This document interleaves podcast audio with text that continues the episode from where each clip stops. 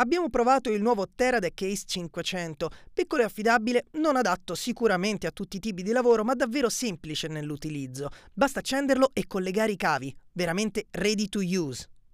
La distanza massima in campo aperto è di 50 piedi, quindi 15 metri. Questa caratteristica non lo rende idoneo a tutti i lavori con cui il ricevitore e il trasmettitore debbano lavorare a distanze maggiori. Ritardo ridotto al minimo ed è possibile connetterlo ad altri 4 ricevitori contemporaneamente compatibile con i monitor Small HD Bolt e con i ricevitori Bolt Teradek. Peso ridotto veramente al minimo, 126 grammi per il trasmettitore e 146 grammi per il ricevitore. Noi lo abbiamo provato alimentando il trasmettitore con un cavo di tap, ma è disponibile con dei battery plates Sony Health Series BPU BP9 e con le Canon LP6.